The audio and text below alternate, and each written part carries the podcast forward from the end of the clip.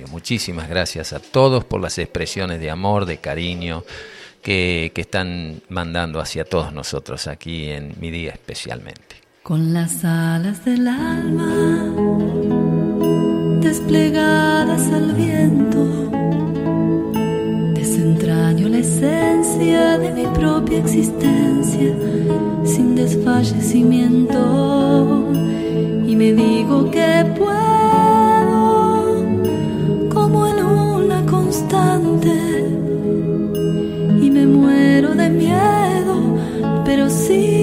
adelante con las alas del alma desplegadas al viento, porque aprecio la vida en su justa medida, al amor lo reinvento y al vivir cada instante y al gozar cada intento, sé que alcanzo lo grande con las alas del alma desplegadas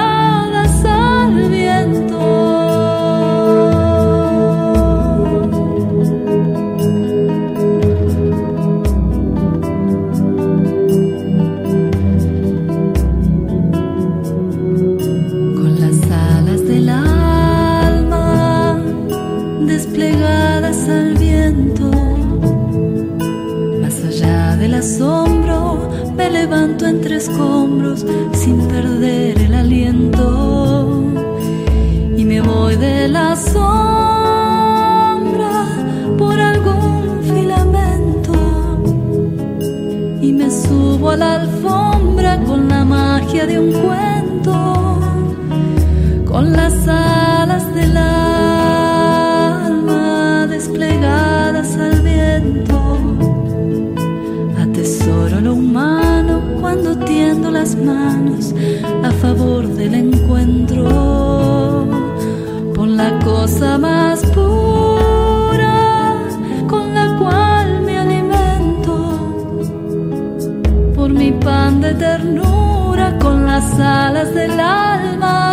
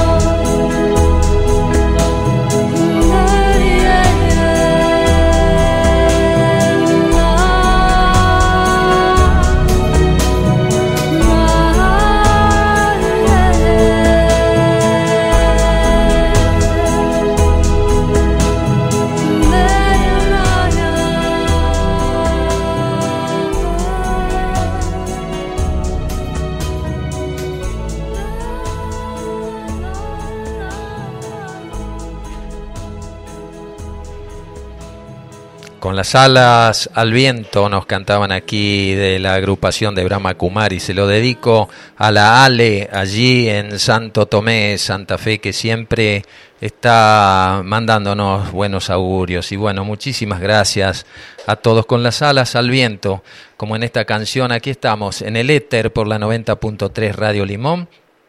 Esta es la otra realidad, un puente entre dos orillas. Muchísimas gracias a todas, a todos que están mandando sus saludos.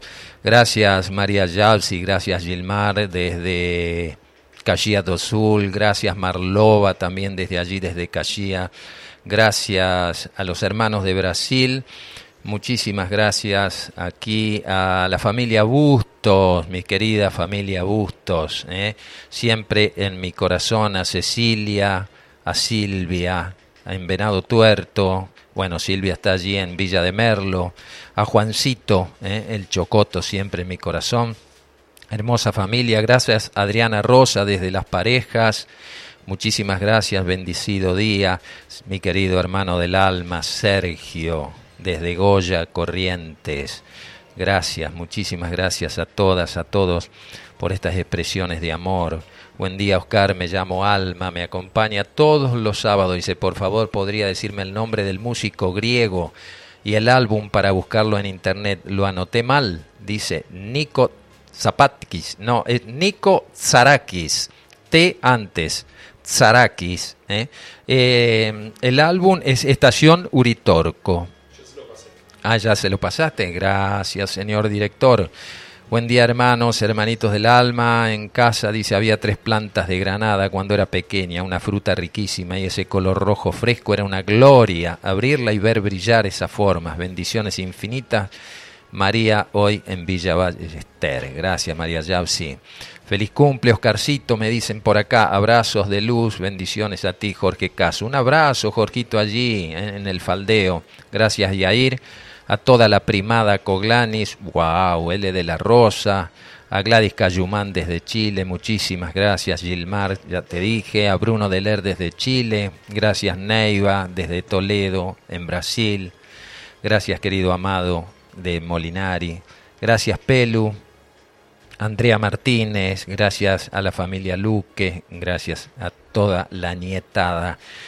Hola Abu, dice muchísimas gracias aquí. Bien, vamos a, ir dándole entrada a nuestra invitada de hoy, ¿cierto? Que, bueno, venía postergando, tiene mucho para aportarnos, tiene mucho para dar Gabriela y quería con, con ella establecer este conversatorio de tal manera que podamos hacer siempre un aporte a nuestros oyentes.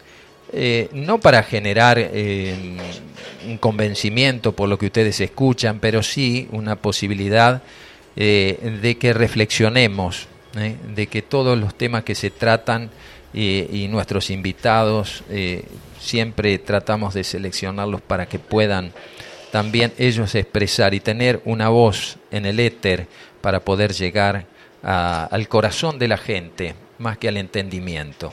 ¿eh?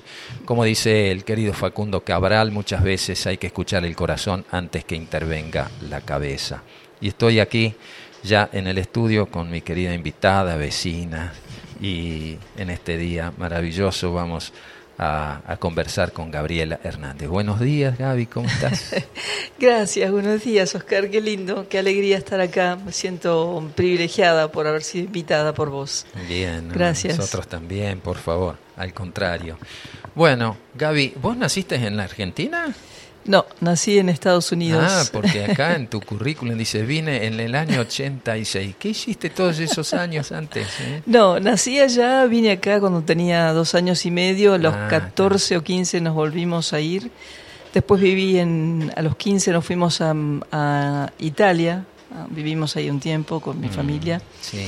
Y volví a la Argentina a los 28 años eh, y ahí es cuando conocí, digamos, de Milán me volví a Nueva York a vivir y ahí tuve un impulso a venir a la Argentina a visitar a mi hermana menor, a mi sobrinita que no la conocía. Y, vine a la Argentina con dos cartas, una de las cuales era para tu papá. Eh, eso fue a los 28 años. Bueno, hay que decir que Rubén, Rubén Hernández, tu padre, tenía una amistad casi de hermano con mi padre. Sí. y es. como que se miraban y se entendían sin palabras a veces, ¿no? Dicho por tu papá, que bueno, tuve la gracia de poder conversar con él, de compartir. Un hombre muy bondadoso, muy generoso, Rubén. Sí, y gracias. son, esa, son esas personas que te encontrás en el camino eh, como para darte una voz de aliento en los momentos en que a veces uno anda carreteando, ¿cierto? Sí. Y, y no despega.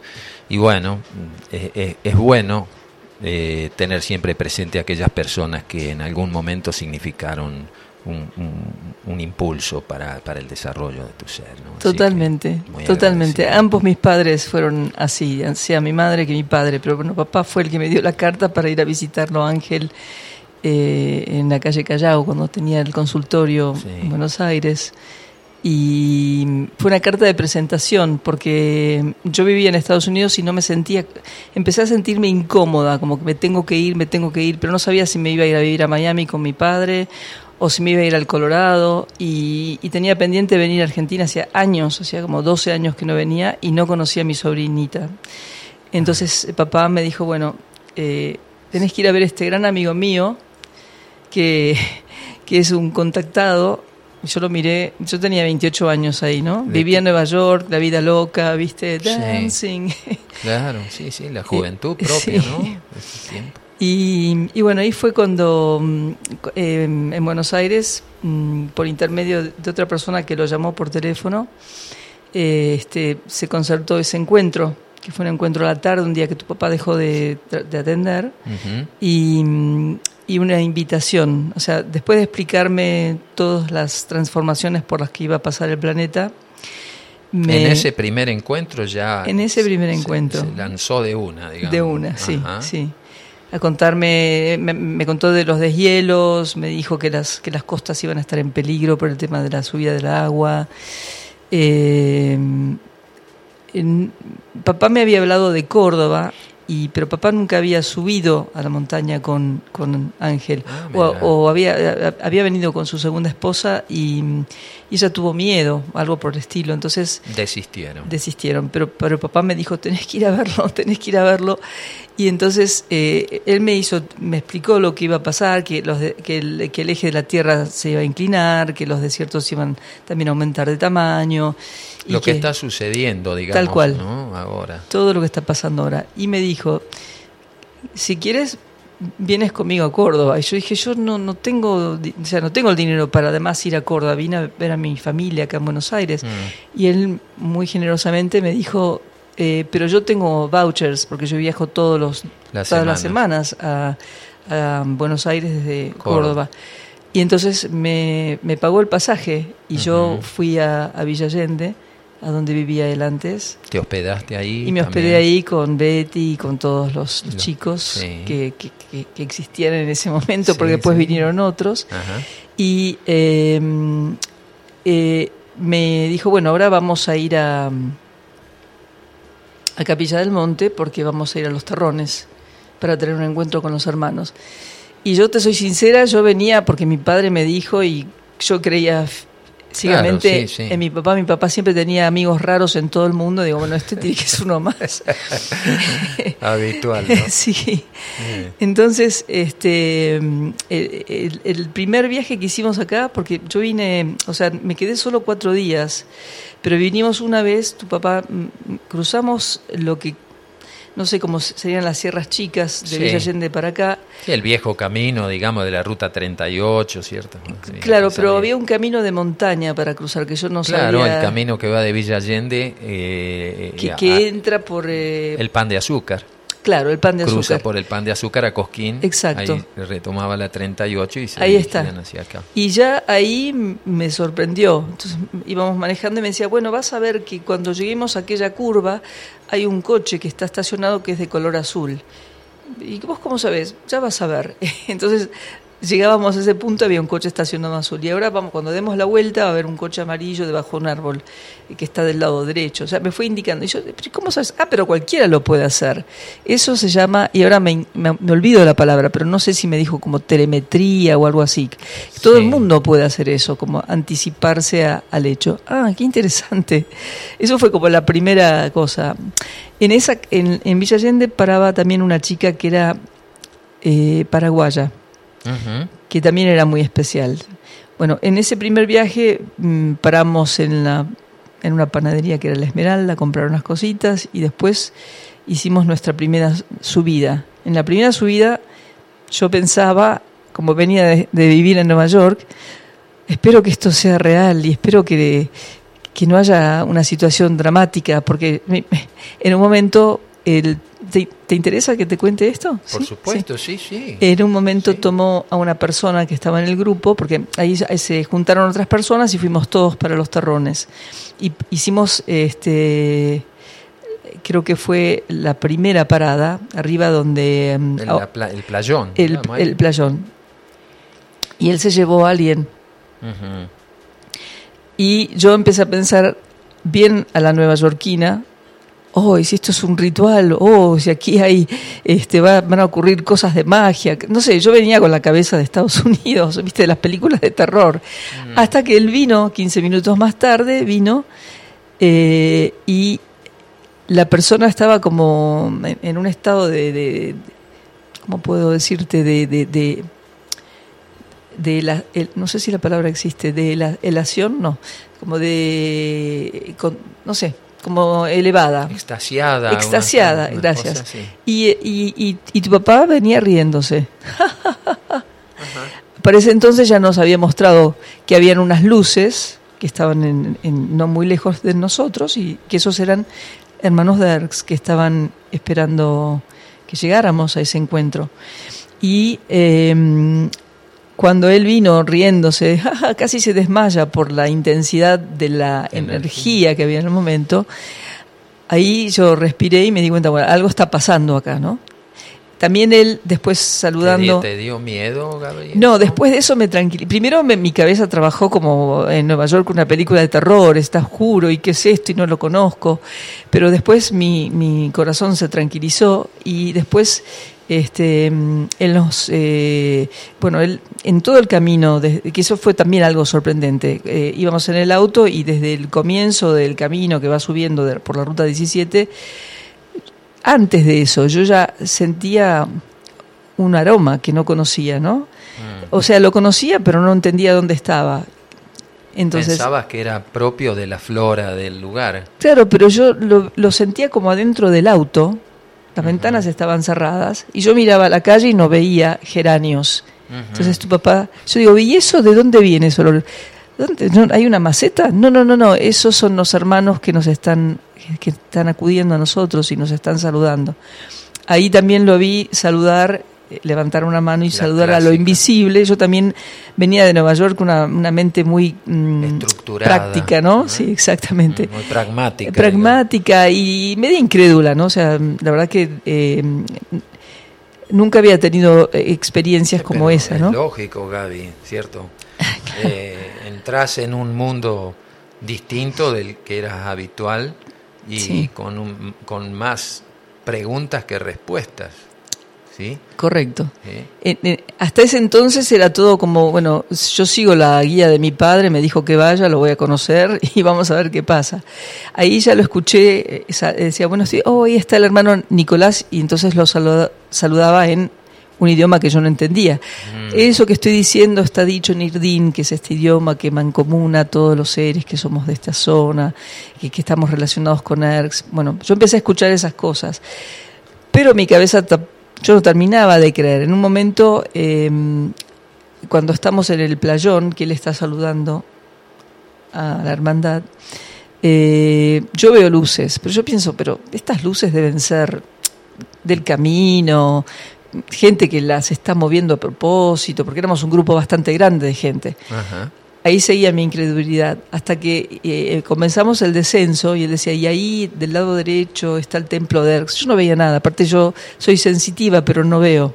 Entonces, pues, yo no veía nada. Bueno, sí, sí, debe haber algo, pero yo no lo veo. Hasta que del lado izquierdo apareció una luz roja y de adentro de esa luz salieron dos lucecitas blancas que entraban y que que salían, perdón, y que entraban.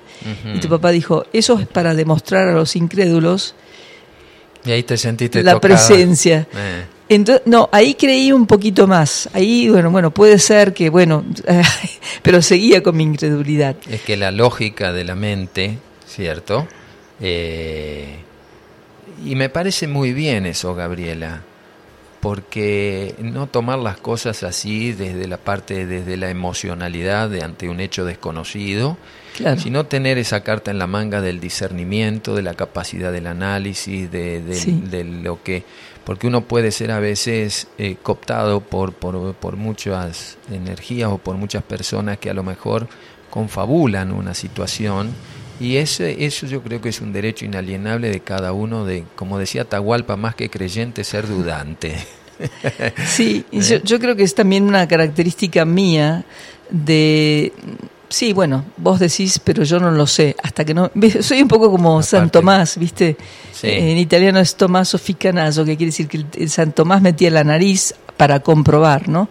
Hasta que yo no experimentara yo algo, era como una experiencia, la estaba observando, pero no estaba del todo involucrada. Hasta que volvimos a subir con esta chica paraguaya que te cuento, y eh, ese día él dijo, estaba lleno el cielo de luces y él dijo, bueno, hoy va a haber un bautismo. Entonces, eh, ella, estábamos parados todos mirando el cielo, supongo, yo no, recuerdo, pero estaríamos mantreando algo en, Irdín, y ella mira al cielo y dice, ah, mira, ahí está Ashtaras Gran. Y yo digo, Ashtaras Gran.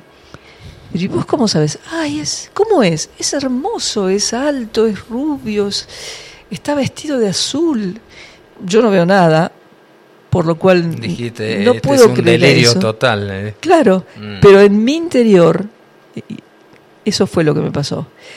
Eh, hoy te lo diría te lo diría desde el vocabulario de algo que luego aprendí. ¿Sabes qué? Eh, siento como que se me va la voz. ¿Vos me escuchas bien? No, yo te escucho bien, no puede Como que algo se va, va y viene. Sale perfecto. desde mi desde mi incredulidad no podía eh, aceptar lo que ella me decía, pero luego tuve algo que años más tarde conocí como algo que se llama un instante santo. Eso lo aprendí luego con curso de milagros, que fue algo a lo que me dediqué y lo que sigo haciendo, pero que llegó muchos años más tarde, que fue esta sensación eh, en mi interior de un gozo, una alegría, una alegría y una emoción. Ah, una emoción ante, lo, ante nada, porque yo no veía nada, ni, nadie me estaba hablando a la oreja, simplemente como, una, como un gran encuentro interior. Y ahí empecé a llorar y vino tu papá y me dijo, tranquiliza tu cuerpo emocional para que puedan trabajar contigo. Así que me guardé las lágrimas, viví esa experiencia y sentí que a partir de ese momento mi vida tomó un, curso completamente diferente. Fue un antes y un después. Sí, eso fue en el 86, antes de que llegara Trigueriño ese verano. Sí, claro, bueno, traes con esta, con esta fecha una información importante, ¿cierto? Porque algunos creen que fue a partir de, del 88, ¿cierto? Cuando él hablaba del 8, del 8, del 88, pero ya él venía, digamos, conociendo la zona, trabajando con, con la hermandad muchísimos años antes. Sí, mm. pero ese año fue como un año, parece importante a nivel espiritual para muchos. y aquí en la zona, eh, sobre todo porque el 9 de enero del 86, Gabriela, es cuando baja esta nave interplanetaria sobre la ladera del pajarillo. Bueno, había bajado, ya había bajado, o sea, yo llegué un poquito más tarde de eso. Después llega Trigueriño en febrero, creo, creo que fue así. mismo año. Claro. Esa experiencia fue tan contundente. Tu papá me dijo, siempre vas a estar acompañada. Yo vivía en Manhattan. Dijo, siempre vas a estar acompañada. Y yo caminaba por la calle, por la avenida Broadway, que es la avenida más que recorre toda la, la, isla, y yo veía, siempre veía tres luces, tres luces. Después yo vine eh, varias veces más, o sea, me volví a Estados Unidos sintiendo tengo que volver, tengo que volver, tengo que volver. Yo, perdón, interrumpo, pero yo no, no no te escucho en el auricular, que no sé si es un... Ah, es un tema de cable, sí, sí, sí. es un tema de cable. ¿Ahí escuchas bien? Sí, sí, te escucho, sí. Ah, se va, se va la, la voz, pero bueno, basta que esté saliendo... ¿Ahora ahí? Sí, perfecto. Bien, ahí lo toco. Eh, no, se fue otra vez. Bueno. Es el cable, ¿eh? Sí, sí, ya lo sé. está, bueno, basta que salga la, la... No, está saliendo bien, la sí, palabra. Adelante, Perfecto. Dale. Entonces, eh, eso fue el 86, volví en el 87, me puse en campaña para ver cómo volver de alguna manera mi padre, mi madre, todos estaban como viendo qué es lo que iba a hacer yo. Y obviamente conversaste con ellos a tu vuelta. Claro, cuando volví les conté, les conté porque aparte yo volví con una serie de ejercicios para hacer. Que te había dado. Que me dio Ángel para hacer, que era ah, para despertar todo el consciente derecho. Ah, está. O sea, unas meditaciones para ir despertando el consciente derecho. Y mm, eh, eh, volví en el 87, creo que fue ahí que vine con Adriana, con mi hermana Adriana. Sí. Y vine con una amiga con la que habíamos empezado a meditar en Estados Unidos que, ella era absolutamente permeable al, mundo espiritual. Entonces, eh, o sea, para darte una idea, un día me preguntó, ¿y cómo se medita? Estamos en la playa. Yo digo, mira, simplemente llevas tu atención al corazón o al tercer ojo y dejas que tu mente suelte todas las ideas. Y ella instantáneamente tuvo una experiencia.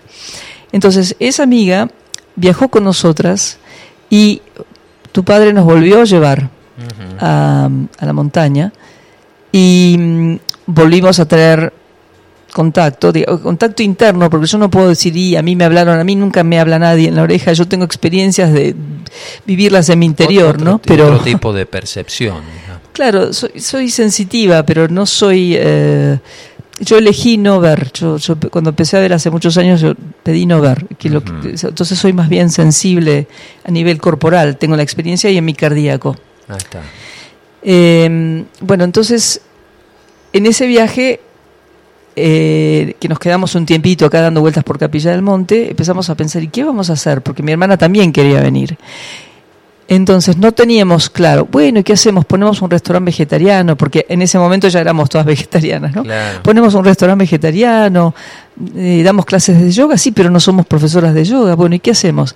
No lo sé. Volví a Estados Unidos y habían algunas librerías esotéricas muy buenas en Manhattan, me voy a una de esas, agarró una revistita eh, que era mm, de, promoción de diferentes cosas que eran alternativas. editorial, claro. No, que eran alternativas. Ah, y hay una publicidad de un retiro que va a haber en Massachusetts. Qué interesante, me voy al retiro. Así que me voy al retiro y en el retiro me doy cuenta, esto es lo que vamos a hacer. Vamos a hacer un retiro. Un lugar. Entonces se lo digo a mi hermana y se lo cuento a mi madre que vivía en Europa. Mi madre viaja de Europa, nos encontramos en Argentina, en Buenos Aires, viajamos a Córdoba, nos alojamos en la cumbre y nos damos cuenta que la cumbre no va a ser porque todo es carísimo. Vamos un día a la falda y en la falda un domingo en el año 87 estaba todo cerrado porque los domingos eh, antes los negocios no estaban abiertos, mucho menos una inmobiliaria al lado del Café Boncón, el viejo Café Boncón, oh, está la inmobiliaria de Walter Bruno.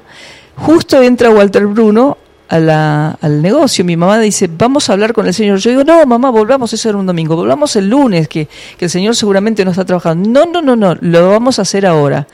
Así que nos vamos a hablar con él y él nos, nos pregunta qué queremos eh, nosotros le decimos, estamos buscando un lugar para, para hacer un, no sabíamos qué decir, por un retiro, ¿cómo le decís un retiro? Bueno, es un lugar naturista.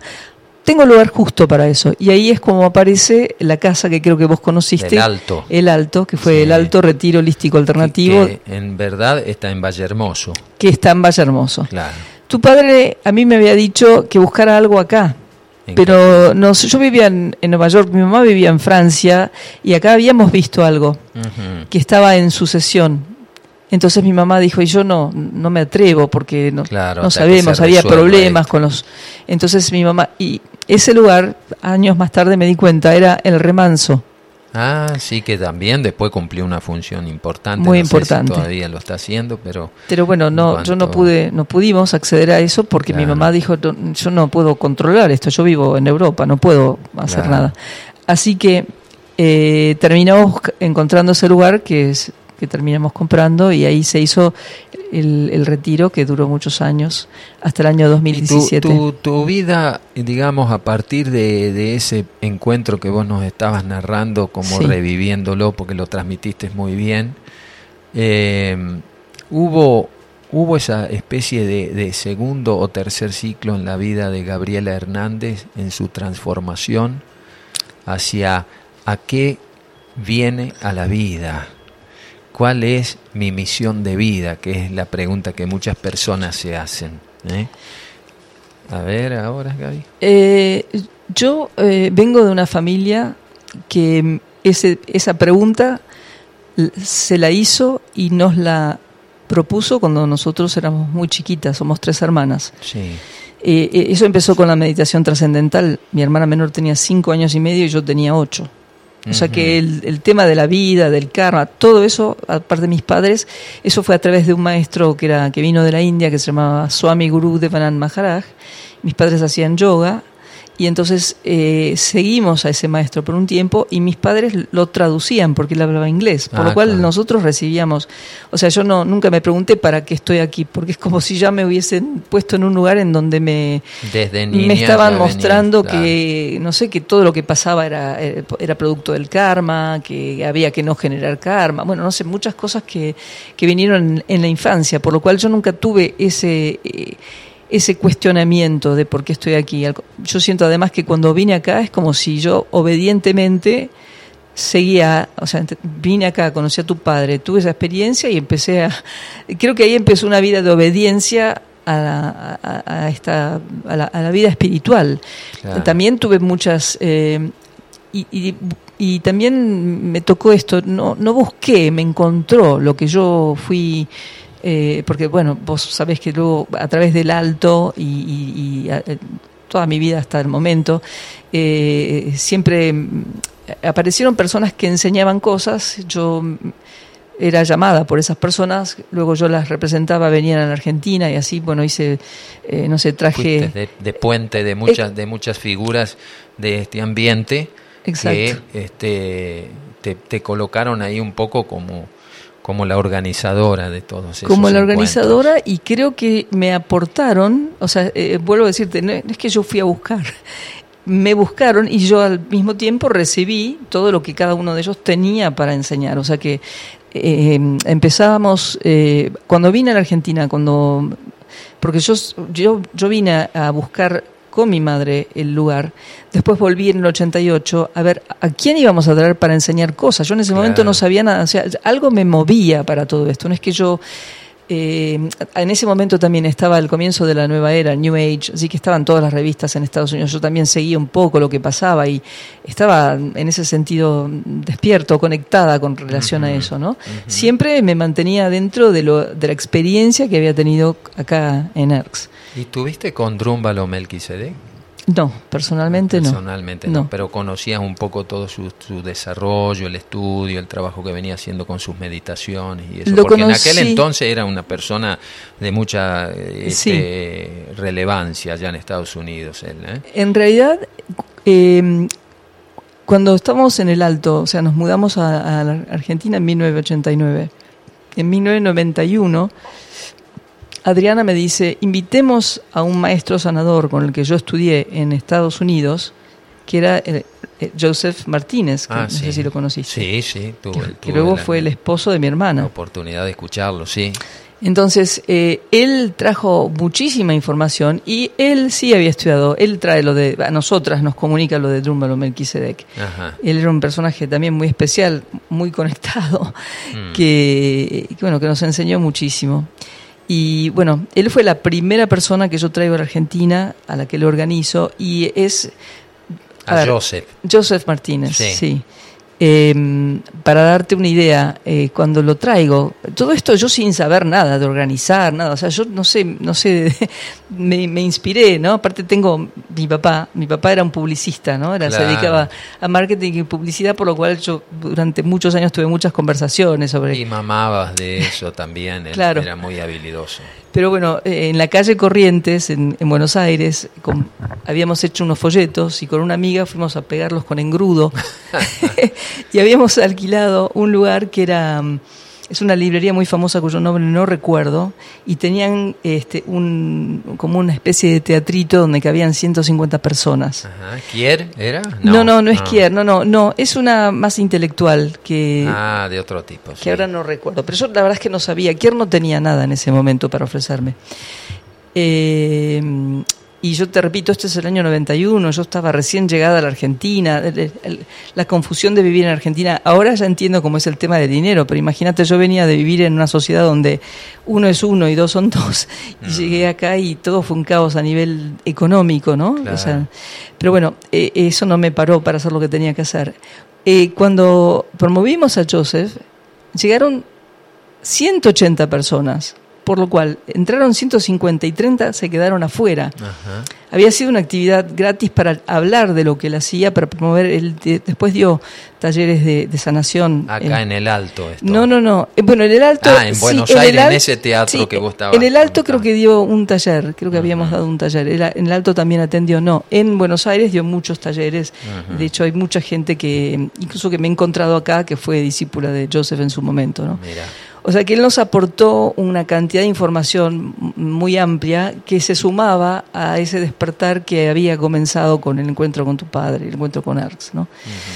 Eh, y, bueno, y todo lo otro, o sea, después eh, en el 94 mi viejo siempre que no podía con su genio, eh, yo le dije, papá, yo llegué en el 89 y yo ya habían pasado tantas cosas en Argentina con el dinero, con hacernos conocer, porque además, ¿qué era esto de un retiro holístico alternativo? La gente nos llamaba ovolacto vegetariano, pero ustedes qué comen?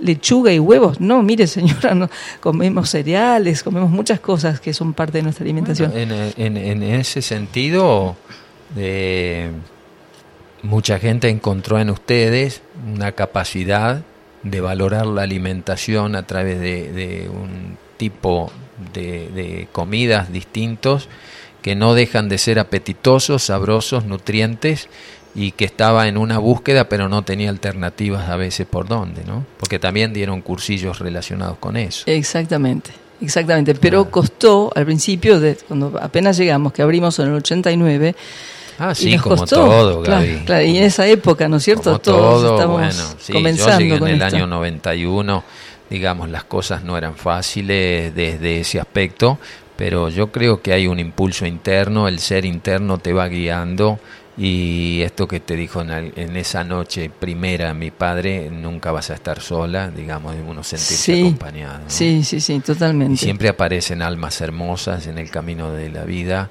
que, que, te apoyan, que te, que te acompañan, que te orientan. Sí, totalmente, estoy, estoy muy, muy de acuerdo con eso. Bueno, en fin, que no sé si te, termino el raconto. Sí, después sí, Está bueno, está bueno. Está buena la historia, pues no la vamos a dejar a la audiencia colgada con, con, toda esta experiencia ahí, ¿no? Y bueno, ¿y sigue la historia de qué manera? Bueno, en el 94 papá me dice, cuando vengas a visitarnos ya te organicé una charla. No, papá, ¿cómo una charla de que? No, no, yo quiero que les cuentes tu, tu experiencia de ERX. Bueno, entonces una mujer que había tenido una librería esotérica, en su casa, organiza una casa hermosa en Miami, organiza una charla con, no sé, habían, no sé, 40 personas. Entonces, yo hablo de mi experiencia, eh, lo que yo recibí de Ángel en su momento era el discernimiento, ¿no? Entonces, silencio y discernimiento y decir lo que era posible manifestar sin crear confusión. Doy esa charla, hago una meditación y se levantan dos mujeres y se acercan. Y me dicen, yo soy Giselle King, ella es Catherine Anderson y nosotros este, querríamos mucho ir a Argentina, eh, nos gustaría mucho conocer.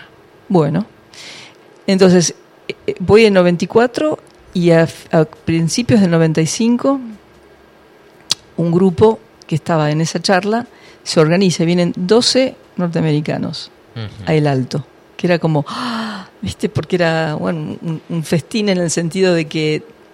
Esto funciona. Claro. Claro, sí, sí. Y bueno, y viene gente muy interesante, gente muy contactada. Todos vamos a, la, montaña. a la, montaña. y todos tenemos, todos tienen experiencias, ven cosas. Y ahí mi padre no estaba. Tu papá no estaba, tu papá ya había partido. Cuando yo me mudé, me mudé a fin de año, tu papá creo que había partido, no me recuerdo si el año 89. al principio. Claro.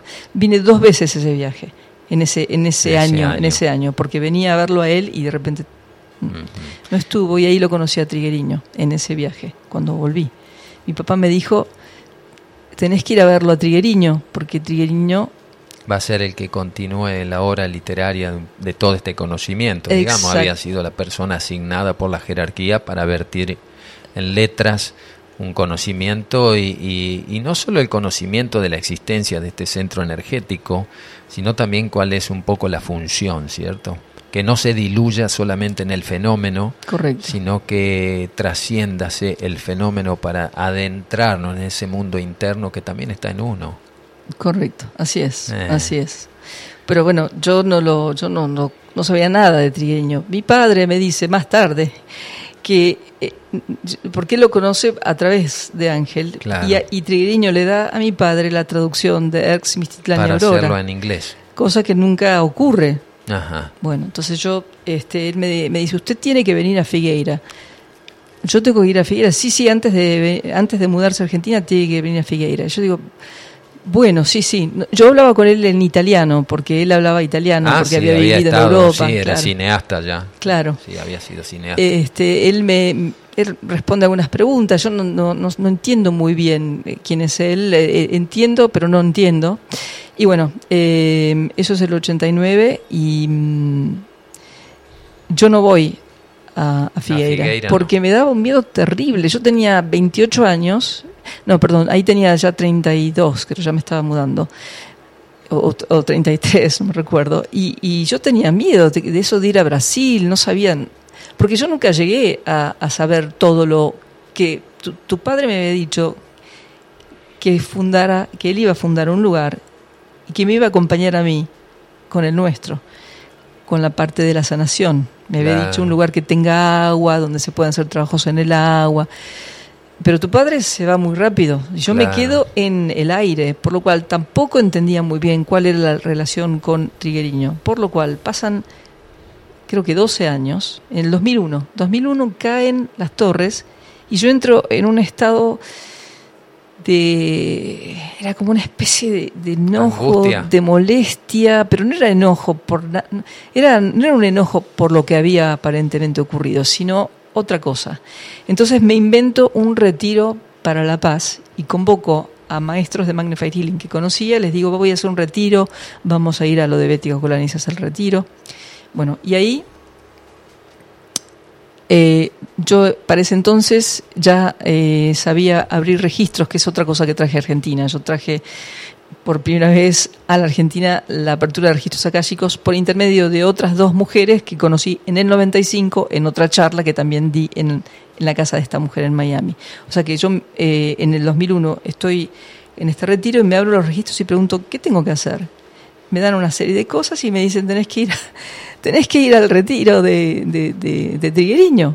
Entonces ahí le digo a Betty, necesito ir, ¿y cómo hago? Bueno, vos dame una carta. Escribo una carta y me, llega una respuesta. Y yo pido un montón de cosas. Yo lo quiero ver a Clemente, yo pido un montón de cosas sin saber cómo era Figueira. O sea, ah, no sé si se entiende que como personaje me eligieron bastante inocente, porque todo lo que hice, se entiende, el impulso venía dentro también de la inocencia, porque... Mira, el saber lo que uno quiere es muy importante, Gaby.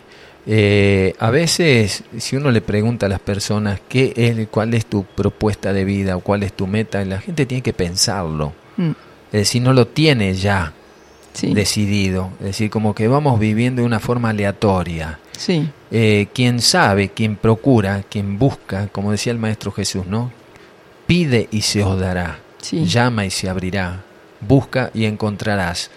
Y, y parece que fuera una cosa muy simple, pero la mayoría de las personas no opera de esa manera. ¿eh?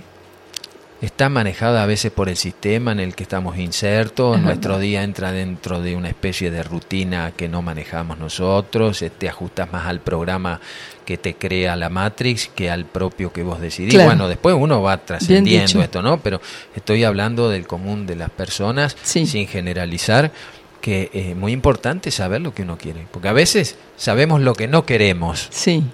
Pero ¿sabes lo que querés? Pero en este caso, ¿sabes que eh, el querer no era un querer de la mente, ¿sabes? Era un, querer del alma. Impulso interno un impulso que, no podía resistir y todo conspiró a favor de eso, porque, mm. bueno, también yo supongo que uno viene a la Tierra con determinada evolución previa. Previa. Y viene a cumplir acá con lo que tenga que que Una continuación De, nuestro caminar en vidas pasadas. Bueno, vos trabajaste mucho en esto en los, en los archivos acásicos y te habrás encontrado con situaciones de tus pacientes de la más variada índole que te habrán también, después que salís de ese estado, sorprendido en lo que las personas te contaban, ¿no? Sí, no, no tantas personas, o sea, eh, eh, yo me alejé un poco de todo eso, me alejé de del pasado del pasado curioso quiero saber quién fui. Eh, solo permití que, la información del pasado emergiera si tenía que ver con, los temas o la problemática que la persona traía a, la consulta porque mm, me di cuenta que las personas eh, buscaban saber el pasado no para una evolución sino para contestarse preguntas bastante básicas no como por ejemplo si la relación con el marido es kármica y estás en la tierra porque elegiste una programación y la programación es kármica. Eh, despertarse significa que elegís salir de la programación kármica. pero la mayoría de las personas, eh, ahora estamos creo que todos cada vez más despiertos porque la gente que, que viene a las consultas por ahí tiene cosas como más más eh, profundas, ¿no? que, que quiere mm. ver, que quiere sanar, porque creo que todos nos estamos dando cuenta de que hay que generalmente hay que producir un vacío del pasado para estar en el presente. No puedes estar en el ah, presente si el pasado te carga. Y el primero es el ancestral. Entonces me dediqué más a esa mirada, ¿viste? por eso después seguí con constelaciones y después seguí con hipnosis y cosas que me interesan porque me apasiona la mente, pero lo que más me apasiona es la sanación de la mente. Cómo se va limpiando la memoria y uno va quedando más abierto. O sea, en mi caso yo tuve la, no sé, no sé, porque no me quiero poner por encima de nadie, pero se ve que estaba preparada para poder eh, seguir e, esa, ese impulso interno. Y muchas personas tienen el impulso interno y lo reprimen por lo que acabas de decir vos, que es la Matrix, ¿no? Te quedas aferrado al, al, miedo, que es el problema de la Matrix, ¿no? Me quedo aferrado al miedo de, la, de lo que, porque me da miedo salirme, para darte un ejemplo. Sí, sí, se entiende, se entiende. Vivimos más presos del miedo que nuestras propias convicciones. Te propongo hacer una pausita musical. ¿Cómo ¿eh? Gracias. Y este, así permitimos también a la audiencia que se ponga la pavita, se prepara el matecito, un cafecito y nos deleitamos un poquito con, con este tema musical, Un canto a la vida en la voz de Vanessa Martín.